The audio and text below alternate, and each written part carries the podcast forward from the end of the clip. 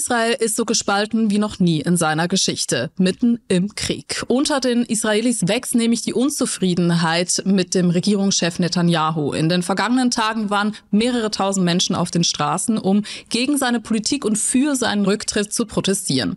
Und auch international wird der Druck auf den Premier größer. Welche Auswirkungen hat das jüngste Gerichtsurteil des Internationalen Gerichtshofs auf die Strategie in Gaza? Und wie lange kann sich Netanyahu noch halten?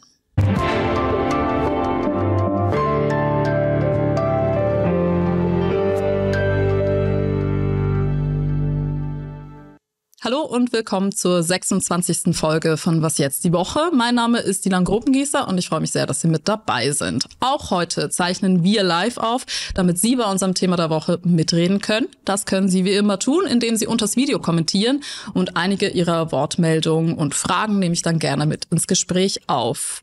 On Demand sind wir auch ein Videopodcast. Abonnieren Sie uns doch gerne auf Spotify und Apple. Heute zu Gast hier im Studio ist Holger Stark. Herzlich willkommen, Holger.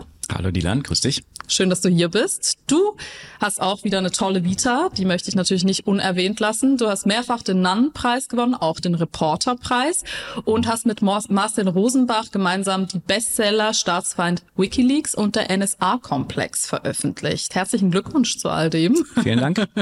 Genau. Und du warst unterwegs in Israel selbst auch die vergangenen Wochen mit mehreren KollegInnen aus deinem Ressort. Du leitest nämlich das Investigativ- und Datenressort von der Zeit und Zeit Online und bist stellvertretender Chefredakteur der Zeit und warst eben unterwegs für die Titelgeschichte der heutigen Zeit. Kannst du schon ein bisschen was anteasen, was man in der Geschichte kriegt, was man erwarten kann? Ja, wir haben versucht nachzuzeichnen, was an diesem Tag geschehen ist, und zwar auf beiden Seiten des Zaunes. Auf der einen Seite in den Kibbuzim, in den Militärkasernen und auf der anderen Seite aber auch auf Seiten der Hamas im Gazastreifen. Also wir haben angefangen um 6 Uhr morgens, wo sich die Hamas-Kämpfer gesammelt haben, selber noch nicht wussten, wo es hingeht, und sind dann mit ganz vielen Figuren, mit denen wir gesprochen haben, Soldaten der israelischen Armee, Bewohnern in den Kibbutzim und anderen im Prinzip durch diesen Tag gegangen und haben auch versucht einmal zu beschreiben, warum eigentlich es dazu kommen konnte, also was die politische Gemengelage war, das Versagen der Nachrichtendienste, und daraus ist ein Bild entstanden, was sehr dicht und sehr emotional ist. Das kann ich mir vorstellen. Und wie seid ihr dabei konkret vorgegangen? Also da gab es bestimmt auch einige Herausforderungen vor Ort. Ja, also wir haben in Israel angefangen. Das ist einfach der Ort, der zugänglich ist, wo du mit Leuten reden kannst, auch wenn es einige Widerstände gab, aber wo man anfangen kann, mit Quellen zu sprechen. Es waren sehr, sehr emotionale Gespräche. Beispielsweise habe ich mit einem 20-jährigen Soldaten geredet, der in der Hal-Oz in der Kaserne war, und fast alle seine Freunde sind ums Leben gekommen. Er hat mir dann seine WhatsApps gezeigt, die Videos, die er aufgenommen hat.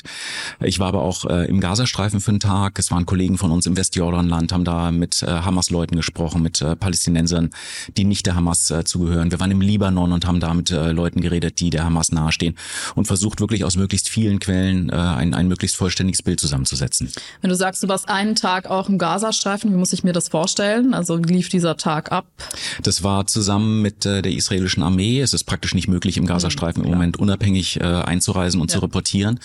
Wir haben uns um 6 Uhr morgens an einer Straßenkreuzung in der Nähe des Gazastreifens getroffen, mit Helm, Schutzweste, kleine Gruppe von Journalisten, und sind dann auf Humvees, also Hammer, Fahrzeuge der israelischen Armee gestiegen, einmal quer durch den Gazastreifen gefahren, da dann in so einen Truppentransporter, also eine Art Panzer, umgestiegen und dann bis nach Gaza City rein, haben uns das Shifa Krankenhaus, wo so viel darüber geredet worden ist, ob die Hamas da möglicherweise Terrorismus geplant hat, besucht. Wir sind auch in einen dieser Tunnel gestiegen und so. Also es war ein extrem dichtes und extrem interessantes Erlebnis. Okay, wenn du schon da warst und jetzt hier sitzt, interessiert mich auch noch, wie hast du das emotional empfunden, abgespeichert, diesen Tag da? Wahnsinnig. Überspitzt, fast richtig übersteuert, als wenn du so einen permanent so einen übersteuerten Lärmpegel hättest, ja. Weil alle Seiten so wahnsinnig überreizt waren. Ne? Und also es liegt in der Luft einfach eine unglaubliche Spannung, unglaubliche Emotionalität, die wirklich schwer zu greifen ist. Ja. Jetzt reden wir heute ja auch ganz viel über den Premier Netanyahu. Wie erlebst du ihn derzeit gerade so in seiner Rolle, in der Funktion in dieser schwierigen Zeit? Also Netanyahu ist ja so ein Premierminister, der gefühlt 7 oder 8 Leben hat und sich schon ganz oft aus Situationen rausgewunden und gerettet hat. Aber der spielt wirklich sozusagen das Finale seines Lebens mit offenem Ausgang, ist irre unter Druck. Gibt nicht mehr wahnsinnig viele Israelis, die zu ihm halten. Da reden wir vielleicht gleich nochmal drüber. Ja. Aber man muss sich auch immer nochmal vergewissern. Es gibt ja mehrere Justizverfahren gegen ihn und die sind ausgesetzt, solange er Premierminister ist. Aber in dem Moment, wo er dieses Amt nicht mehr innehat, wartet möglicherweise das Gefängnis auf ihn. Das heißt, für ihn geht es nicht nur um sein politisches Überleben, sondern auch ganz konkret um seine ganz persönliche Zukunft. Da reden wir genau nochmal im Detail darüber. Vorher haben wir für Sie zu Hause aber noch eine Orientierungshilfe eben zur politischen Figur Netanyahu, der ja auch Bibi genannt wird.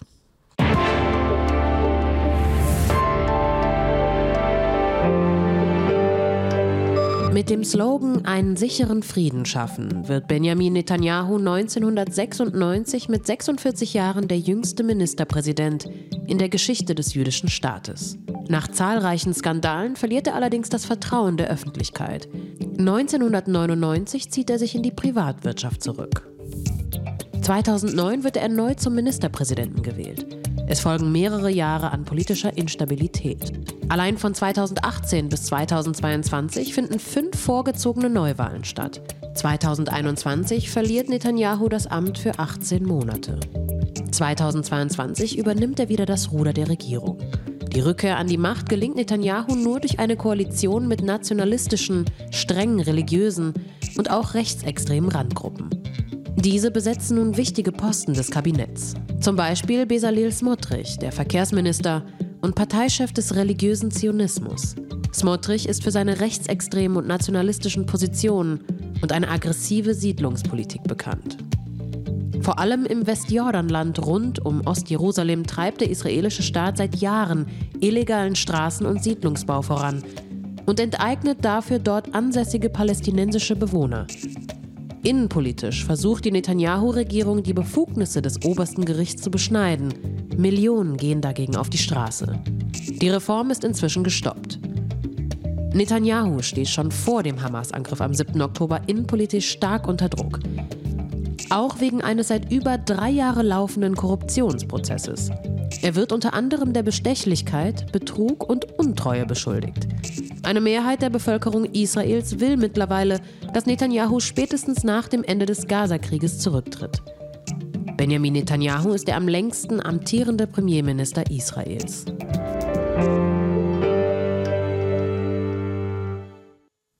Am Sonntag fand in Jerusalem die Konferenz des Sieges statt. Mit tausenden Teilnehmenden mit dabei waren auch Mitglieder der Likud-Partei von Netanyahu. Und der rechtsextreme Polizeiminister Ben Gvir forderte neben einer Rückkehr israelischer Siedler in den Gazastreifen und ins Westjordanland eben auch eine Abwanderung der Palästinenser zu ermutigen.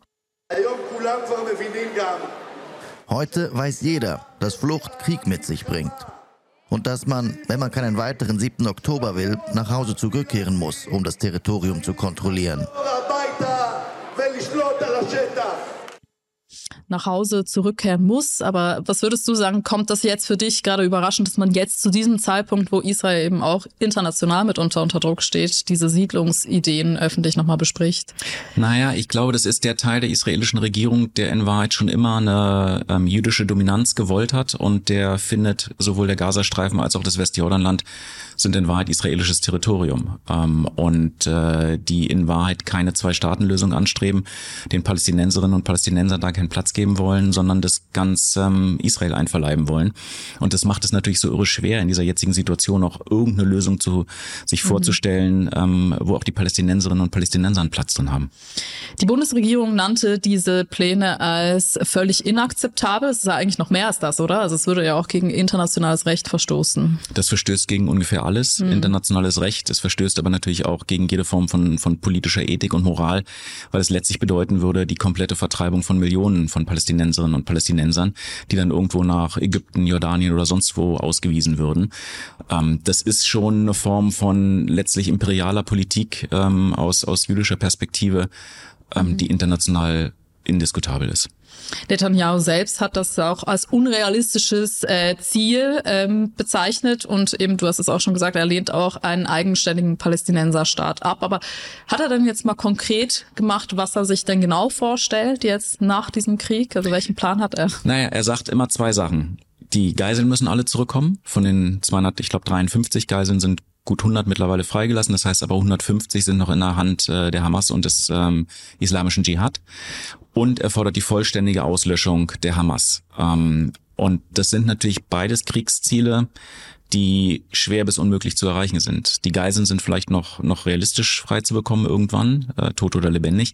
Aber die komplette Auslöschung der Hamas ist so nach Lage der Dinge nicht zu erreichen. Wir sehen es ja jetzt schon auch in den Bereichen des Gazastreifens, wo die Israelis die Kontrolle haben, flammen immer wieder kleine Kämpfe auf und so. Das heißt, für Netanyahu ist das ein maximal definiertes Kriegsziel, aber gleichzeitig auch ein schön schwammig definiertes, weil er natürlich ein Interesse daran hat, diesen Krieg möglichst lange auch zu dehnen. Warum? Weil solange der Krieg läuft, keine Neuwahlen anstehen. Solange der Krieg läuft, ist er der unumstrittene Premierminister, der die politische Macht innehält. Das heißt, er muss sich nicht dem ganzen Misstrauen und auch dem Hass, den auch in der israelischen Bevölkerung mittlerweile gegen ihn existiert, dem muss er sich nicht stellen. Das heißt, für Netanyahu ist so ein Schwebezustand eines wie auch immer vor sich hin wabernden Krieges ganz angenehm. Mhm. Und es bleibt aber ungeklärt, was nach dem Krieg kommen soll, ne? Er sagt nur klar, er will nicht, dass das ein palästinensischer Staat wird. Es stünde ja möglicherweise bereit, die palästinensische Autonomiebehörde, die jetzt schon im Westjordanland regiert, die könnte die Regierung auch im Gazastreifen stellen, so wie es vor 2007 schon mal der Fall gewesen ist. Und da sagt Netanyahu aber ganz kategorisch, nein, das kommt nicht für ihn nicht in die Tüte, das erlaubt er nicht. Und erstmal soll der Gazastreifen auch unter Netanyahus Vision und Perspektive unter israelischer Kontrolle bleiben. Und dann schaut man irgendwann. Wir haben eine Sprachnachricht bekommen von Dirk Ersey. Eindeutig für eine Zwei-Staaten-Lösung und eindeutig für die Gewaltbeendung im Gazastreifen. Außerdem erwarte ich, dass sehr stark getrennt wird zwischen Israel als Staat und Juden als Menschen einer Religion. Es kann nicht angehen, dass man Israel als Staat kritisiert und dann als Antisemitist dargestellt wird. Das ist völlig absurd, ist aber mehrfach passiert. Er meint, glaube ich, Antisemit. Kurzer Versprecher. Ja, also was ja eindeutig ist, ist, dass der israelische Staat polarisiert, eben selbst auch jetzt in Israel. Das haben wir gerade schon besprochen. Vor dem 7. Oktober sind ja wirklich eben schon Millionen ständig auf die Straße gegangen. Wir haben immer wieder von der Justizreform gelesen, eben die Korruptionsvorwürfe. Ich frage mich, wie sehr ist jetzt dieser Druck tatsächlich, also wird ihm das Ganze jetzt das politische Genick brechen? Weil, wie du es ja auch schon gesagt hast, er hat 7 Leben, so gefühlt. Vielleicht jetzt sogar noch ein 8. Naja, also nach Lage der Dinge, wenn du mit Israelis redest, und zwar liberalen wie konservativen Israelis, Leuten, die mit Netanyahu gemocht haben, die ihn verachtet haben, ist eigentlich die Ansage unisono immer die gleiche. Für Netanyahu war es das. He's finished, ist so ein Satz, der da ganz oft fällt. Es gibt eine Umfrage von Anfang Januar, nach der gerade mal 15% der Israelis, also nicht mal mehr jeder Sechste, noch seinen Kurs und seine Politik richtig findet. Du musst aber auch sehen, in diesem Land ist alles so emotionalisiert im Moment und auch so traumatisiert. Wenn es Netanyahu jetzt gelingen sollte, die restlichen Geiseln alle nach Hause zu bringen und die leben und das Land feiert dann, das glaube ich, dass es die Stimmung wieder verändern kann. Und wenn es Netanyahu auch gelingt, diesen Konflikt jetzt noch so ein halbes Jahr, ein Dreivierteljahr so in dieser Form, in so einem Halbzustand des Krieges weiterlaufen zu lassen, wer weiß, was bis dahin passiert. Also bei Netanyahu würde ich mich echt nicht festlegen. Ja, das ist gerade schon angesprochen, ne? In der Bevölkerung, die Wut, die Verzweiflung, die jetzt bestimmt auch herrscht, die Ohnmacht. Also sehr, sehr viele haben ja dann Verwandte und Bekannte auch verloren oder wissen nicht, ob sie jemals zurückkommen sollen. Trotzdem gibt es ja auch immer wieder viele Menschen, die auf die Straße gehen für ein friedliches Miteinander. Aber wie hast du das jetzt in den letzten Wochen nochmal erlebt in Israel? Wie hat sich das irgendwie entwickelt? Also ich nehme zwei Sachen wahr.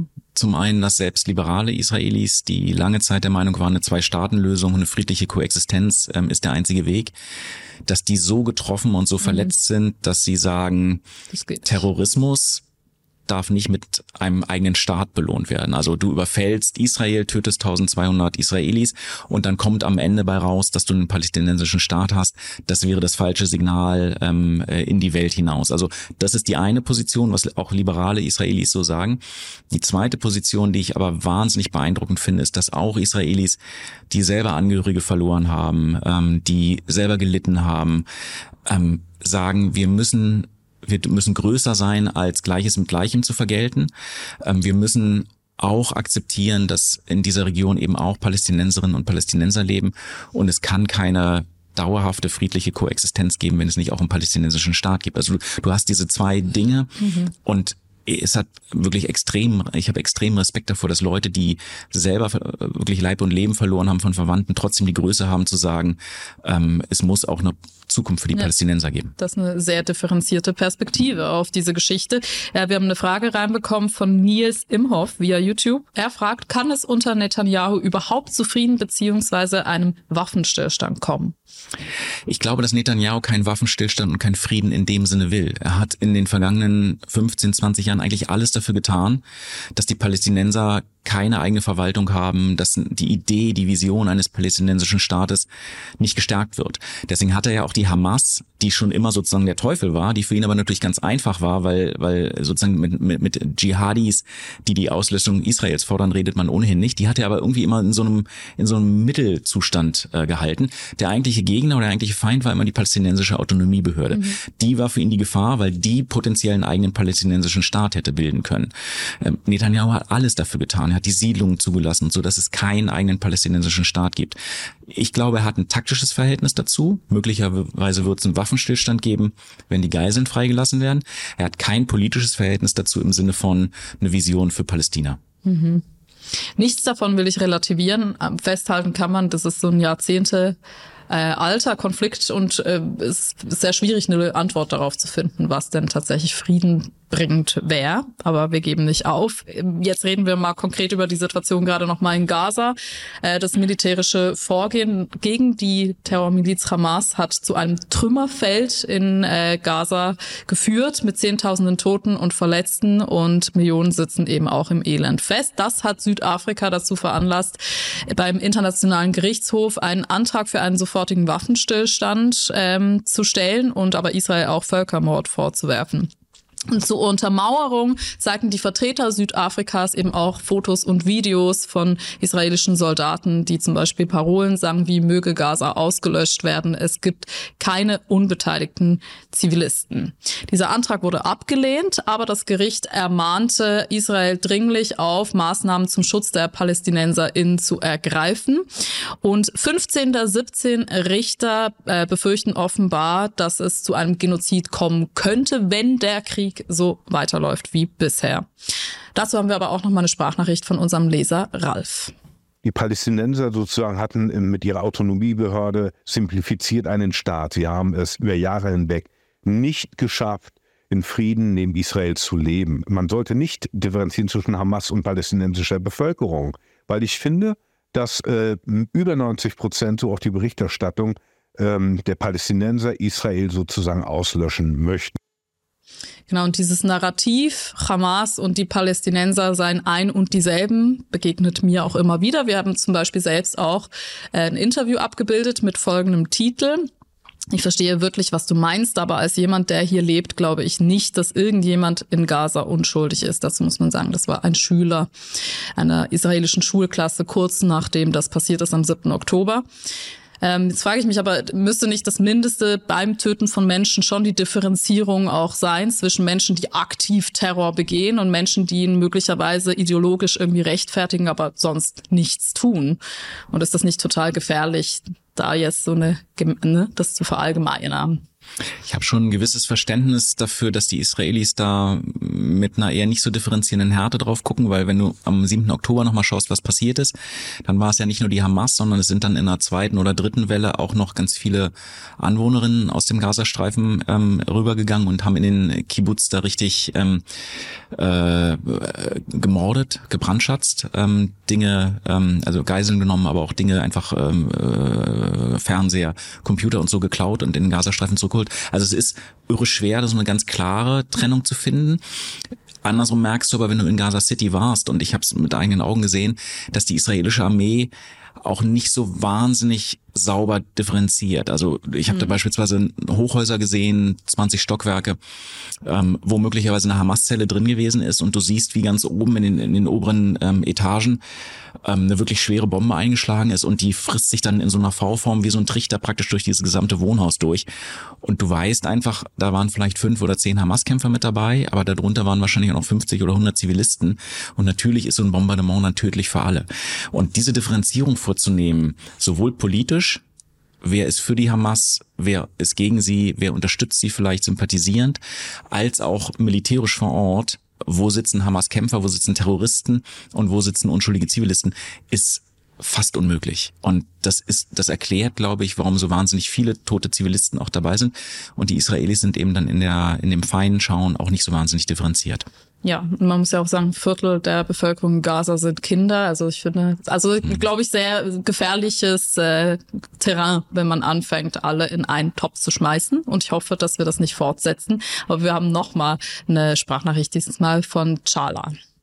Ich habe tatsächlich keine Erwartungen, aber ich habe Hoffnungen, dass bei den Verhandlungen in Paris es zum Durchbruch kommt und die Geiseln freigelassen werden und es zu einem dauerhaften Waffenstillstand kommt. Das ist mein größter Wunsch. Ja, Holger, in Paris liefen diese Woche ja auch Gespräche. Da ging es um eine neue Feuerpause und vor allem die Freilassung weiterer Geiseln. Das ist ja eben auch innenpolitisch ein sehr wichtiges Thema in Israel. Also diese Verhandlungen blieben ohne konkretes Ergebnis, wurden aber als konstruktiv beschrieben.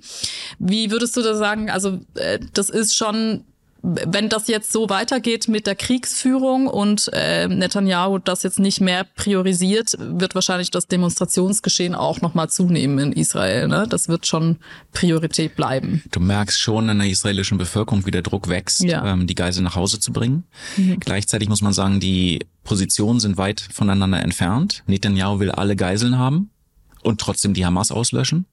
Die Hamas will natürlich die Geiseln nutzen als eine Art Schutzschild und Lebensversicherung und fordert den Abzug der israelischen Armee aus dem Gazastreifen. Das würde fundamental dem Ziel von Netanyahu und den Israelis widersprechen. Und deswegen sind diese Positionen so weit auseinander. Die Israelis haben ja einen Vorschlag vorgelegt, den die Hamas abgelehnt hat. Und jetzt wird geguckt, ob es da in der Mitte vielleicht ein bisschen was gibt. Aber was wenn war der Vorschlag? Der Vorschlag war, die Geiseln komplett freizulassen, und dann gibt es eine längere, wochenlange Feuerpause, humanitäre Hilfe und ähnliches. Aber dann weiß die Hamas natürlich, dass sie dieses Schutzschild der Geiseln nicht mehr hat ja, und dass dann früher oder später die Israelis anfangen, die Hamas-Führung mindestens zu jagen und auch zur Schrecke zu bringen. Das ist ja ganz klar da auf dem Kopf von Leuten wie Sinwar, dem Hamas-Führer, da ist im Prinzip ein imaginäres Fadenkreuz auf der Stirn. Mhm. Unsere Leserin Uli wünscht sich, dass die sehr israel-unkritische Berichterstattung in der ersten Zeit nach dem Terroranschlag der Hamas schrittweise einer umfassenderen Betrachtung weicht, was jetzt auch schon geschehen ist, dass eben trotz der deutschen Geschichte die gleichen Maßstäbe angewandt werden. Auch wenn es hier in dem Fall einen legitimen Auslöser für den Krieg an sich gibt, ist ja trotzdem die Kriegsführung losgelöst davon zu betrachten, im Sinne von der Zweckheilig nicht alle Mittel. Ja, du warst ja jetzt eben selbst auch da, berichtest über diesen sehr anspruchsvollen Konflikt. Wie hast du das denn so insgesamt erlebt in Deutschland? Ja, also sie hat es ja im Prinzip schon gesagt, dass die Berichterstattung auch eine Evolution durchlaufen hat. Ich finde es aber schon nachvollziehbar, dass gerade in den ersten Wochen mit sehr viel Empathie für Israel berichtet worden ist. Ich meine, ist ganz klar, wer hier angefangen hat und wer die Täter sind. Und das ist die Hamas, die wirklich einen Massenmord begangen hat, den wahrscheinlich schlimmsten seit dem Holocaust in der israelischen Geschichte. Da eine klare Position zu haben, nämlich auf Seiten Israels, halte ich für richtig. Das heißt nicht, dass wir nicht genau hinschauen sollten, was passiert im Gazastreifen, und das heißt auch nicht, dass wir Netanyahu unkritisiert lassen sollten oder die vorhin schon angesprochenen rechtsradikalen Minister aus seiner Regierung, die die Vertreibung der Palästinenser fordern. Also eine politische, klare Kritik ist das eine, eine Solidarität mit einem Land und einer Bevölkerung, die existenziell angegriffen worden ist, halte ich aber schon auch für nachvollziehbar. Mhm. Ja, ich glaube, ob in der Bevölkerung oder hier, wir alle müssen uns sehr bemühen um eine Differenzierung. Das ist wirklich super schwierig. Ne? Ja gut, jetzt kommen wir nochmal auf. Ich glaube, wir haben sogar nochmal eine Frage gekriegt, bevor ich weitermache hier von Sven Odendahl, unserem treuesten Zuschauer via Facebook. Was kann man denn tun, damit die jungen Menschen auf beiden Seiten eine Möglichkeit für Verständigung sehen können, angesichts von Leid auf beiden Seiten? Schwierig. Das ist eine große Frage und ich glaube, wenn es jemand gäbe, der eine große Antwort wüsste, dann wäre die Friedensnobelpreis verdächtig. Ja. Ich bin ja ein großer Freund von miteinander reden. Mhm. Ich würde sowas wie Townhalls ganz toll finden, also den Versuch, den Dialog gerade von jungen Menschen auch zu organisieren. Was ich so verheerend finde, gerade im Gazastreifen, ist, dass ganz viele von den Palästinensern reinwachsen praktisch in eine Geschichte ihrer Familie und dann in eine Rolle, wo der Hass gegen die Juden praktisch elementarer Bestandteil ist, andersrum teilweise auch. Und ich glaube, je früher du anfängst, die andere Seite zu sehen, mit ihr zu reden, desto eher kannst du auch sowas wie Verständnis entwickeln. Die Lebensbedingungen im Gazastreifen sind einfach auch furchtbar. Das muss auch gesehen werden. Und wenn es möglich wäre, sowas wie Townhalls, also Begegnungen, Begegnungsstätten, Dialogformate zu organisieren. Mhm. Ich glaube, Dialog ist ein Wort, was ganz groß zu schreiben wäre. Ja, da bin ich voll bei dir. Jetzt kommen wir nochmal zum Kriegsgeschehen. Da gab es jetzt auch, also Phänomen ist wahrscheinlich nicht die richtige Bezeichnung, aber das Committee to Protect Journalists hat gezählt, dass in dieser Kriegsdauer bereits 83 Journalisten in Gaza getötet worden sind. Und das ist eben die höchste Zahl, seit sie mit den Zählungen angefangen haben, 1992, in so einer kurzen Kriegsdauer. Also kurz, ne? Ist relativ, aber genau. Warum sterben denn so viele Journalisten gerade in Gaza? Was ist da der Hintergrund? Also für Journalisten ist es praktisch unmöglich, sich da unabhängig und frei zu bewegen und auch unabhängig und frei zu reportieren. Gleichzeitig findet es auf extrem kleinem Territorium, auf extrem engem Raum statt. Und dadurch, dass die Grenzen so fließend sind zwischen Zivilbevölkerung, zwischen Hamas-Zellen, Hamas-Infrastruktur, sind auch die Journalisten, die sich da aufhalten, potenziell immer mit Ziel der israelischen Armee. Also die allermeisten sind gestorben durch das Bombardement aus der Luft, was nicht den Journalisten und Journalistinnen selber galt, was aber, ich würde sagen, zumindest mit in Kauf genommen wurde. Und wenn du versuchst, dich da vor Ort einfach in die Nähe der Schauplätze zu begeben, dann gehst du potenziell ein tödliches Risiko ein. Und wahrscheinlich auch wegen der kleinen Fläche und dieser engen Bauweise auch. Das ist jetzt im Vergleich zur Ukraine, wo man Felder hat und da drauf Krieg führt, wahrscheinlich eben dann auch gefährlicher. Also an dem Tag, wenn ich das noch kurz ergänzen möchte, an dem Tag, als ich da war, waren wir am Shifa Krankenhaus und das war eine gesicherte Umgebung und du hörtest trotzdem permanent tak, tak, tak, tak, tak, bumm und so. Und dann habe ich die Israelis gefragt, wo wird denn da gekämpft? Und dann sagten sie 2 Blocks weiter. Ne? Und das war sozusagen, das war Safe Territory, aber es bedeutet eben, 2 Blocks weiter ist es überhaupt nicht mehr safe und da kann halt wahnsinnig schnell auch mal was daneben gehen. Ja, und das ist ja neben dem, dass es natürlich absolut dramatisch ist, auch dahingehend problematisch, weil ja Journalisten auch eine Funktion zusätzlich noch im Krieg haben, nicht nur das Elend zu zeigen, sondern eben auch eine Art Prüfmechanismus sind, so welche militärischen Methoden werden tatsächlich angewandt. Ja. Jetzt die noch leben, die haben es vor Ort auch schwer. So hat zum Beispiel die ARD berichtet, dass sie schon seit 2 Monaten versucht, ihre JournalistInnen, die da palästinensischen Hintergrund auch haben und mithelfen bei der ARD, schon lange mitarbeiten, nicht ausreisen dürfen und selbst mit Unterstützung der Bundesregierung lehnen das die israelischen Behörden zurzeit noch ab. Einer der Betroffenen, den haben wir gerade gesehen, ist Mohammed Abu Saif und er hat eben selbst auch große Angst vor beiden Seiten, also sei das die israelische Armee, aber auch die Hamas und sieht für sich als Journalist gar keine Perspektive mehr oder auch als Mensch im Gazastreifen. Er sagt, ich habe alles verloren und ich will nicht sterben. Sehr menschliches Gefühl.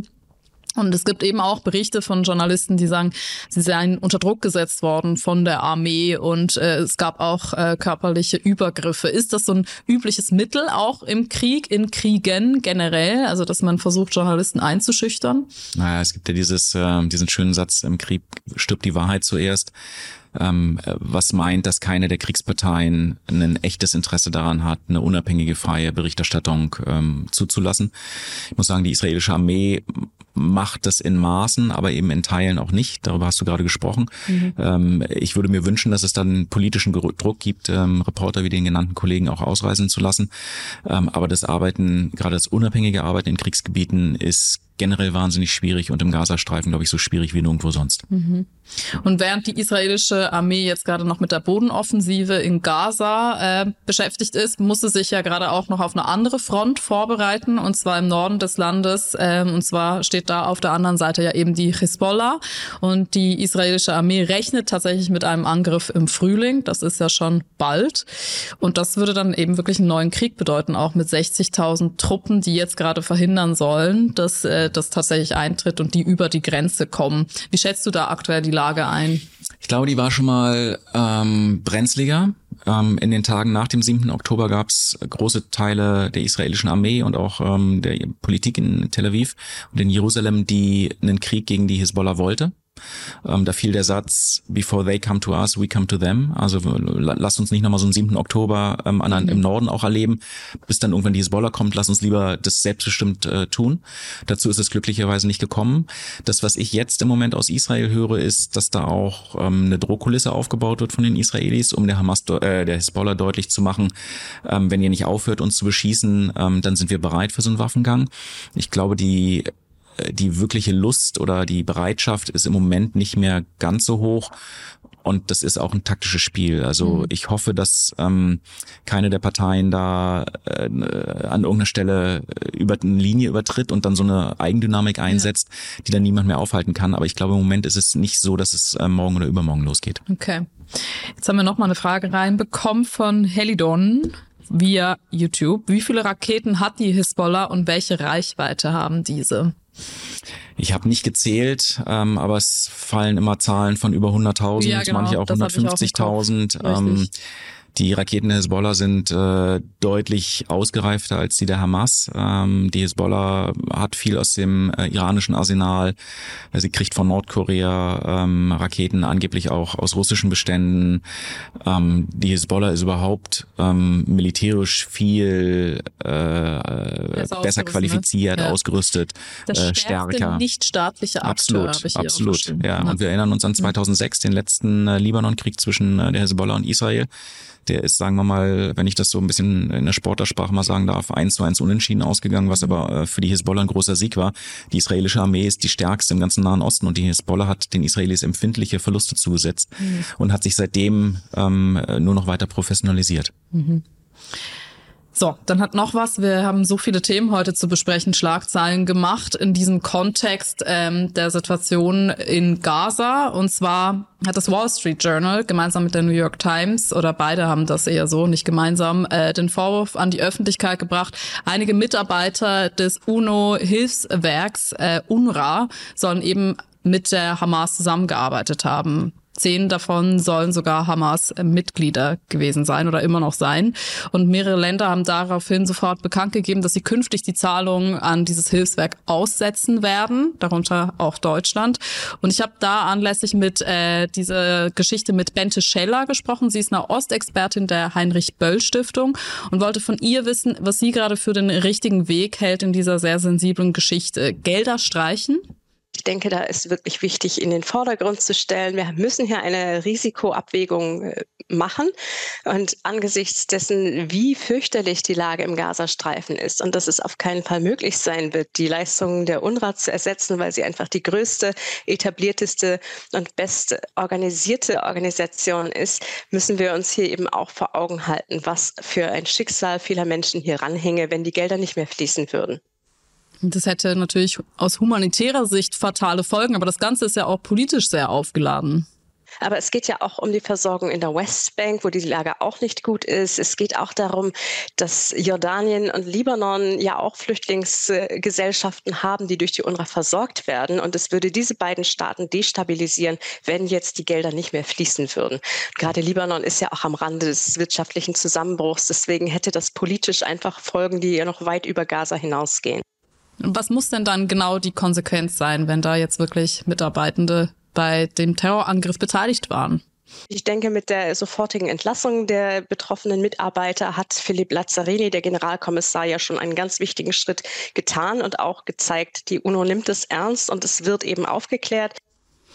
Ja, also das war auch nochmal eine schockierende Nachricht diese Woche, auch politisch sehr aufgeladen. Ne? Ich glaube, dahinter steckt eine größere Frage, nämlich die Frage, wie kann es gelingen, für die Palästinenserinnen und Palästinenser was Gutes zu tun, ohne dabei aber dann doch indirekt die Hamas wieder zu unterstützen. Mhm. Und da hat bislang niemand eine vernünftige Antwort drauf gefunden. Die Israelis wollen, dass es jetzt überhaupt gar kein Geld mehr gibt und die UNRWA aufhört zu helfen.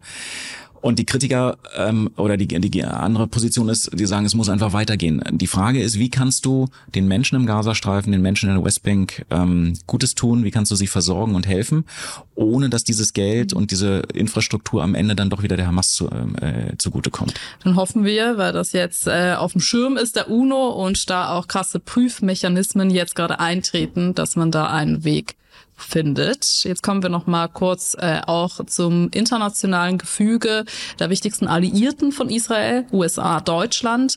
Wie ist da jetzt gerade die Stimmung puncto militärischer Strategie, jetzt auch eben noch mal mit Südafrika, dem Internationalen Gerichtshof? Wie läuft die Kommunikation da? Also das, was ich hinter den Kulissen höre, ist, dass sowohl die Amerikaner als auch die Bundesregierung vor allem massiv auf die Regierung einwirken in Tel Aviv, um im Prinzip zum einen einen Waffenstillstand zu erwirken und zum anderen auch zu sagen, ihr braucht eine politische Strategie, ihr könnt nicht nur militärisch vorgehen. Wir haben ja schon über Netanyahu Strategie, die aus meiner Sicht keine richtige ist, geredet, zu sagen, erstmal keine palästinensische Regierung, sondern wir bleiben da irgendwie drin und kontrollieren diesen Gazastreifen. Das ist, glaube ich, schon der Anfang der nächsten Eskalationsrunde. Und was ich aus Berlin höre, was ich aus Washington höre, ist, dass die versuchen, auf die israelische Regierung einzuwirken und zu sagen, es muss irgendwann auch absehbar eine palästinensische Selbstverwaltung wiedergeben. Mhm. Die Palästinenser sind die einzigen, die ein solches Territorium vernünftig regieren können. Die Israelis können das nicht. Mhm. Jetzt kommen wir nochmal zur Titelgeschichte, zum Anfang unseres Gesprächs. Der Titel ist ja, als die Welt eine andere wurde. Und so emotional kann ich dem natürlich sofort zustimmen und ich glaube, das spüren wir alle, aber vielleicht nachdem du das Ganze geschrieben hast und dich so damit auseinandergesetzt, wie genau hat sich die Welt verändert? Ja, übrigens mit einem ganz tollen Team, wir waren 10 Leute insgesamt, was großartig war. Mhm. Ich glaube, dass einfach die Hoffnung auf eine 2-Staaten-Lösung, so schwierig sie auch vorher war, in so wahnsinnig weite Ferne gerückt ist. Ich fürchte, dass das, was die Palästinenserinnen und Palästinenser jetzt im Gazastreifen durchleben, dazu führt, dass da eine ganz neue Generation von Hass wieder heranwächst, weil die Bedingungen so furchtbar sind. Ich fürchte andersrum, dass der Anteil der Israelis, der bereit ist, den Palästinensern auch ein eigenes Territorium und eine Zukunft zugestehen, dass der auch gesunken und zusammengeschrumpft ist. Wir haben über diese Konferenz geredet, was im Prinzip heißt nur Vertreibung der Palästinenser aus Palästina und eine komplette israelische Landnahme. Also die Bereitschaft anzuerkennen, dass die jeweils andere Seite auch eine Zukunft braucht, die ist so gesunken und eine politische Vision noch mal mehr in weite Ferne gerückt. Und ich glaube, das drückt diese Titelzeile aus. Oh, das ist wirklich schwierig, hoffnungsvoll in die Zukunft zu blicken, mit dem Wissen der Vergangenheit und den aktuellen Geschehnissen. Lass mich nur einen Punkt sagen, um ganz einen Funken der Hoffnung vielleicht da nochmal einzustreuen. Im Nahen Osten war es andersrum immer so, dass auch in den schlimmsten Situationen 1973 und also in den vergangenen Kriegen ist so, war das in der schlimmsten aller Situationen dann am Ende doch manchmal die ungewöhnlichsten Gespräche und die ungewöhnlichsten Initiativen erwachsen sind und manchmal dann auch tatsächlich was vorher vielleicht undenkbar erschien, auch wenn es so absurd scheint, dann doch wie so ein kleiner Hoffnung keimt. Und vielleicht gibt's ein politisches Wunder. Oh, Holger, das hoffe ich. Das wünsche ich mir sehr. Das könnten wir alle, glaube ich, brauchen. Vielen, vielen Dank für dieses sehr interessante, auch anspruchsvolle Gespräch bei diesen Themen. Danke sehr gerne, dir. Mein Vergnügen. So, unsere Satire-Rubrik, der Aufreger der Woche, fällt dieses Mal aus, weil wir über Krieg reden und das dann einfach nicht passt. Wir sehen ihn dann aber nächste Woche wieder. Liebe Grüße an Matthias. Und damit sind wir am Ende der Sendung angekommen. Sehr schön, dass Sie mit dabei waren. Schreiben Sie uns doch eine E-Mail, woche@zeit.de, was Sie politisch bewegt, wie Sie diese Sendung finden. Folgen Sie uns auf YouTube, Spotify, Apple. Und dann hoffe ich, dass wir uns nächste Woche wiedersehen und wünsche Ihnen noch einen schönen Abend. Tschüss.